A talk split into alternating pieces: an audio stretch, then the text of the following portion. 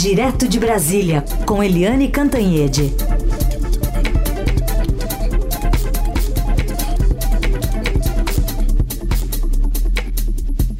Oi, Eliane, bom dia. Você dormiu já, né? Você acordou? Como é que tá isso? Oi, eu tô meio dormindo. trabalhei muito, trabalhei muito. Fui dormir uh, quase duas horas da manhã. É. Uh, cheguei em casa uma e fiquei continuei trabalhando até quase as duas. Sim. Mas estou feliz porque a sensação de normalidade, de Congresso funcionando, de democracia funcionando e um passo importante porque foi realmente uma votação hum. histórica, né, é. Heisen? Vamos acompanhar então o momento do anúncio do resultado pelo presidente da Câmara, Arthur Lira. Encerrada a votação. Trezentos e oitenta e dois votos sim, cento e dezoito votos não, três abstenções no total de 503. Está aprovado em primeiro turno a reforma tributária do povo brasileiro. Então tá aí o anúncio, 382 118, foi o primeiro turno, aí um pouquinho mais tarde, por volta já das duas, o segundo turno foi anunciado com é, 375 a 113. Que balanço que dá para fazer, Eliane? Que foi uma vitória muito expressiva. Né? Todo mundo ali com medo, contando voto a voto, mas a reforma tributária teve 74 votos a mais do que precisava. Precisava 308, que são 3 quintos uh, da Câmara dos Deputados, e teve 382 a favor, 118 contra. É, surpreende bastante só 118 contra, porque o PL, o partido do ex-presidente Jair Bolsonaro tem 99 deputados e 20 deles votaram a favor da reforma e é, contra a reforma, 20 contra a reforma e 75 a favor. Se você teve 75 votos a é, contra a reforma no PL, né, é, significa que só 43 deputados, além dos do PL, votaram contra. 43 é menos de 10% da Câmara, que tem 513 deputados. Ou seja, é, 43 votos esparsos em, em partidos diferentes é muito pouquinho, muito pouquinho foi uma vitória. E aí o Arthur Lira, que estava exuberante, que fez um discurso de estadista, parecia que era o grande dia da carreira da, da carreira política dele. Ele disse que era um dia histórico para o Brasil, mas eu diria que foi um dia histórico também para o Arthur Lira, que se envolveu profundamente na aprovação da reforma. Você sabe, Heisen, que eu queria dar um depoimento, porque com tantos anos de praia, né, eu conheço tanto o Congresso, conheço tanta política, é, eu comecei a ver a construção de uma vitória expressiva no plenário quando eu vi o plenário cheio, vi a expressão do Arthur Lira e vi que os parlamentares começaram a subir na tribuna, um atrás do outro. Só sobe na tribuna quem sabe que o projeto vai vencer. Né? É aquele que quer sair bem na foto da vitória. Quando foi enchendo, enchendo, eu disse: vai passar e vai passar com folga. E aí teve a primeira votação que foi sobre adiar ou não a reforma tributária. Esse foi um pedido do PL, que teve apoio, por exemplo, do União Brasil e foi derrotado francamente e aquilo já era um indicador de que a votação seria muito melhor do que o previsto. Então, o clima era de festa e, curiosamente, os bolsonaristas. Né, que se ficaram reclusos no PL, simplesmente não fizeram gritaria, não estavam com faixas, não gritaram palavras de ordem, nada.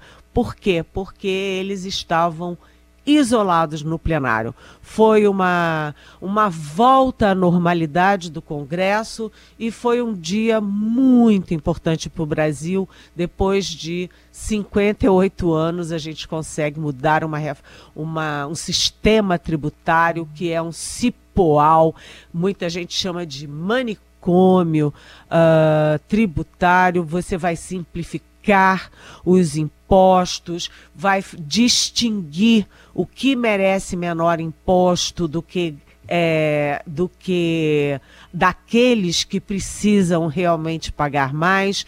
Então foi um, um, dia feliz. Eu trabalhei até as duas horas da manhã, mas trabalhei feliz porque realmente foi um ganho para o Brasil. Heisen. Muito bem. Eliane, vamos falar de personagens importantes nessa votação. Você já citou Arthur Lira, o ministro da Fazenda Fernando Haddad.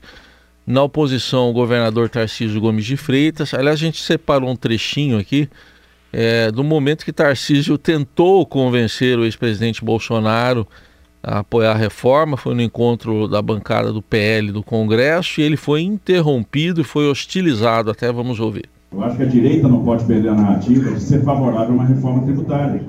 Porque senão a reforma tributária acaba sendo aprovada e quem aprovou? A esquerda. A grande questão é construir um bom texto. Pessoal, se o PL estiver unido, não aprova nada. Isso aí, presidente.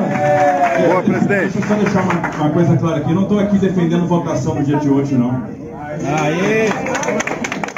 O que eu estou querendo explicar e estou vindo aqui explicar com a maior humildade do mundo é que eu acho arriscado para a direita abrir mão da reforma tributária tudo bem, gente. Se vocês acham que a reforma tributária não é importante, não vota, pô. Só vou pedir uma gentileza ao pessoal que está filmando aí, gente. Não façam isso, a interna nossa. Obrigado. Tá aí, um climão, né? Será que ele não gostou daquela foto Haddad e Tarcísio juntos, Helene? Pois é, uh, os grandes vitoriosos dessa história toda, Heisen, foram o Arthur Lira, já citado aqui, o Fernando Haddad, e o Tarcísio Gomes de Freitas. E eu vou falar um pouquinho de cada um, porque o Arthur Lira pegou o touro à unha, né? O Arthur Lira, é, desde domingo, já vinha se reunindo, trouxe os líderes partidários de volta a Brasília em pleno domingo, que não é trivial, se reuniu com governadores, se reuniu com prefeitos, estava o tempo inteiro em contato com o Fernando Haddad, com o governo, ou seja, ele foi um bom articulador e ele lutou bravamente pela reforma. Isso ninguém tira dele, né? É...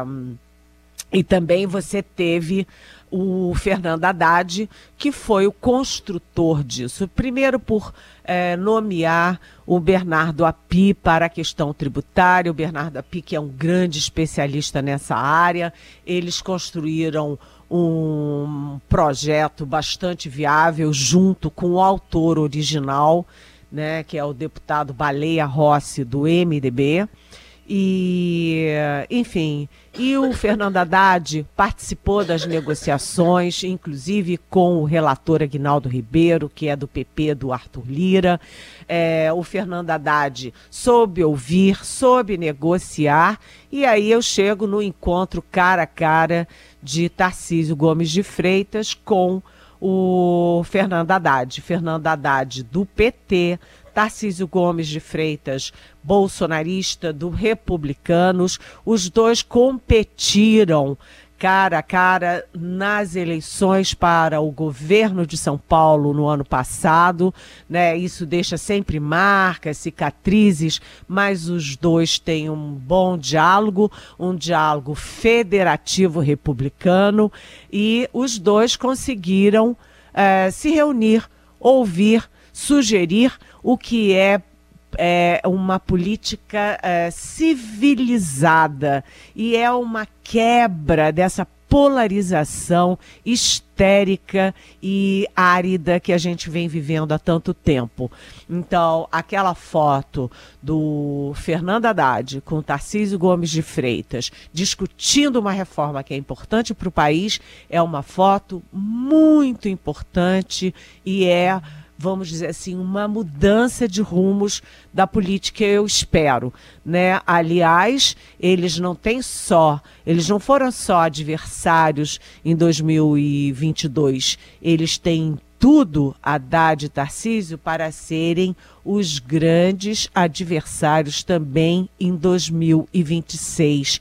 E mesmo assim tiveram uma postura muito, muito adequada aos bons políticos e a quem quer o bem do país. Então foi é, um grande momento. O Lula tem tudo também, o presidente Lula tem tudo para comemorar, porque ele não assumiu a paternidade, ele não fez o jogo de nós contra eles, nem oposição versus governo, mas evidentemente é uma vitória do Lula também, que está no governo e um governo que consegue aprovar uma reforma tão relevante. Então, temos vários, vários vitoriosos, uh, mas eu destacaria, portanto, repito, o Fernando Haddad, o Arthur Lira, o Tarcísio Gomes de Freitas e também o relator, o Agnaldo Ribeiro, fez um belo trabalho que uhum. se consolidou como uma liderança importante do Congresso. Aliás, falando no Agnaldo Ribeiro, eh, ele subiu também ontem à tribuna, afirmou que com a votação o país não olha nem para a esquerda nem para a direita, olha para frente. E, e, ele afirmou lá que ele começou a discutir a proposta ainda no governo Bolsonaro com o então ministro da Economia Paulo Guedes. Vamos ouvir esse trechinho. Mas é essa arte de diálogo, de construção e aqui eu estou emocionado porque eu acho que nós estamos construindo um país.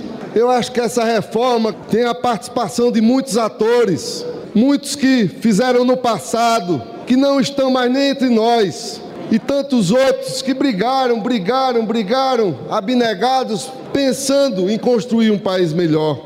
E essa reforma, e eu falo aqui para os meus amigos da direita, é uma reforma que eu comecei a discutir com o então presidente Bolsonaro, com o ex-ministro Paulo Guedes. Então, a derrota tem nome de Jair Bolsonaro, Eline? Exatamente, né? Ah, o grande derrotado foi o Jair Bolsonaro. É impressionante o erro de cálculo dele de se meter a falar contra a reforma, sem ter articulado nada, sem ter participado, sem entender nada de reforma, sem entender nada de economia. Ele foi o grande derrotado. E aquela reunião que a gente estava ouvindo aqui ainda há pouco, a reunião do PL, foi patética. Patética né, é, o Bolsonaro dizer sem o PL ninguém aprova nada, aprovaram e aprovaram muito bem. O PL foi cair nas parrelas de seguir o Bolsonaro e ficou falando sozinho, né? Ficou absolutamente sozinho é, no Congresso e, além de tudo, dividido porque é, quase um terço, né, um quarto do partido votou a favor da reforma. O Bolsonaro, nessa reunião, ele tentou desautorizar o Tarcísio Gomes de Freitas. Os dois tinham se reunido antes da reunião do PL. É, os dois, mais o Valdemar Costa Neto, que é o presidente do partido, e nessa reunião o Tarcísio ficou vendo, viu que o Bolsonaro estava irritado, viu que ia dar confusão na reunião e mesmo assim foi e enfrentou um ambiente adverso. E se você quer saber, Heisen, eu acho que aquela imagem é muito favorável ao Tarcísio. Por quê? porque era o Bolsonaro contra todo mundo, era o PL rançoso, rancoroso, briguento, e o Tarcísio dizendo: Olha, estou aqui humildemente para discutir uma questão. Então ele ficou, ele passou exatamente a sensação que a nova direita quer uma nova direita mais responsável, civilizada, disposta a negociar, disposta a ouvir, né? E que pensa no futuro do país, não pensa só no Bolsonaro e nos filhos do Bolsonaro. Então, Eu acho que a imagem da guerra no PL é uma imagem contra o Bolsonaro, que isola ainda mais o Bolsonaro na própria direita e é favorável ao Tarcísio, que emerge como um novo líder de uma nova direita no país. Eliane, ainda lá no, na Câmara, ficaram para depois dois projetos importantes do governo na área econômica. O primeiro semestre fecha com a reforma tributária só? Olha, é... ontem eu perguntei para o presidente da Câmara, Arthur Lira, sobre isso, se o projeto do CARF e o projeto da âncora fiscal, que voltou do Senado para a Câmara, ficariam para agosto. E aí ele ficou em cima do muro, porque ele disse o seguinte: olha, o que está decidido é que o, a ordem de votação começa com a reforma tributária, mas eu acho que ele está ainda e está ainda negociando para tentar votar hoje CARF e âncora fiscal na onda da aprovação bastante folgada da reforma tributária. E, aliás, a agenda do presidente Lula hoje, no dia inteirinho, só tem um compromisso que é às 10 horas da manhã, uma conversa, uma reunião com o ministro da Fazenda, Fernando Haddad. Há uma possibilidade de, nessa reunião, Lula ligar para o Arthur Lira para tentar conseguir a votação ainda hoje de CARF e âncora fiscal. Eu não estou dizendo que isso vá acontecer, mas ainda há um fiapo de esperança de que isso aconteça. Agora, tem um outro detalhe. Ontem, é, teve, o Palácio bateu cabeça com a história da ministra do Turismo, Daniela Carneiro, porque o Paulo Pimenta, que é o secretário de comunicação, o ministro da Secretaria de Comunicação, disse que ela, que ela ficava onde estava e foi uma, um equívoco, ele entendeu errado. E aí o ministro da articulação, que é o Alexandre Padilha, teve que fazer uma outra nota para dizer que não, que ela vai cair. Então hoje deve ter aí a troca da Daniela Carneiro. E ontem a expectativa no União Brasil, que é o partido dela ainda, era de que ou o Lula troca a, a Daniela Carneiro pelo Celso Sabino já, ou o União Brasil vai trabalhar contra a votação, a aprovação do CARF da âncora fiscal. Ou seja, a guerra continua, né, Heisen? É isso aí. É, para a gente fechar, Helene, ainda falta o Senado, né, para a reforma tributária, mas isso fica para depois, agosto. Exatamente. É, boa lembrança sua. É, a guerra continua também na reforma tributária, porque sai da Câmara e vai para o Senado. A expectativa toda é de que no Senado seja mais confortável, porque desde o Bolsonaro a Câmara tinha posições mais radicais, né, projetos mais ácidos e o Senado servia como antiparo, isso desde o Bolsonaro. E agora, no Lula, o Lula e o governo conseguem um ambiente muito mais aconchegante, eu diria, no Senado, do que na Câmara. Mas eu tive uma conversa muito importante ontem com um expressivo líder da área econômica e ele estava me dizendo o seguinte: que não, que há um certo temor no Senado, porque a lógica do voto dos deputados é uma, a lógica dos votos dos senadores é outra. Então, o, a Câmara tem muito impulso de manada. Né? O líder vai, vai todo mundo atrás, o Arthur Lira puxa, vai um monte de bancada atrás, então vai todo mundo na onda. O Senado não. São três senadores por cada estado e mais três pelo Distrito Federal, e eles têm muitos interesses em estranhados com a reforma tributária, porque tem muito senador que representa setores. Por exemplo, o setor de máquinas, ou o setor do agronegócio, ou o setor farmacêutico, o setor da educação, das escolas. Então, a expectativa da área econômica do governo é que a negociação da reforma tributária no Senado seja não com os líderes, não só com o presidente, é, com o presidente é, do Senado, mas sim com homem a homem, um a um para negociar. Mas de qualquer jeito é muito, muito, muito improvável que o Senado dê problema. É, vai ser mais fácil e mais rápido, mais em agosto. Muito bem, assim fechamos a semana, hein, Eliane? Um bom fim de semana, até segunda. É, tô precisando de um bom fim de semana mesmo. um beijão, Beijo, até tchau. segunda.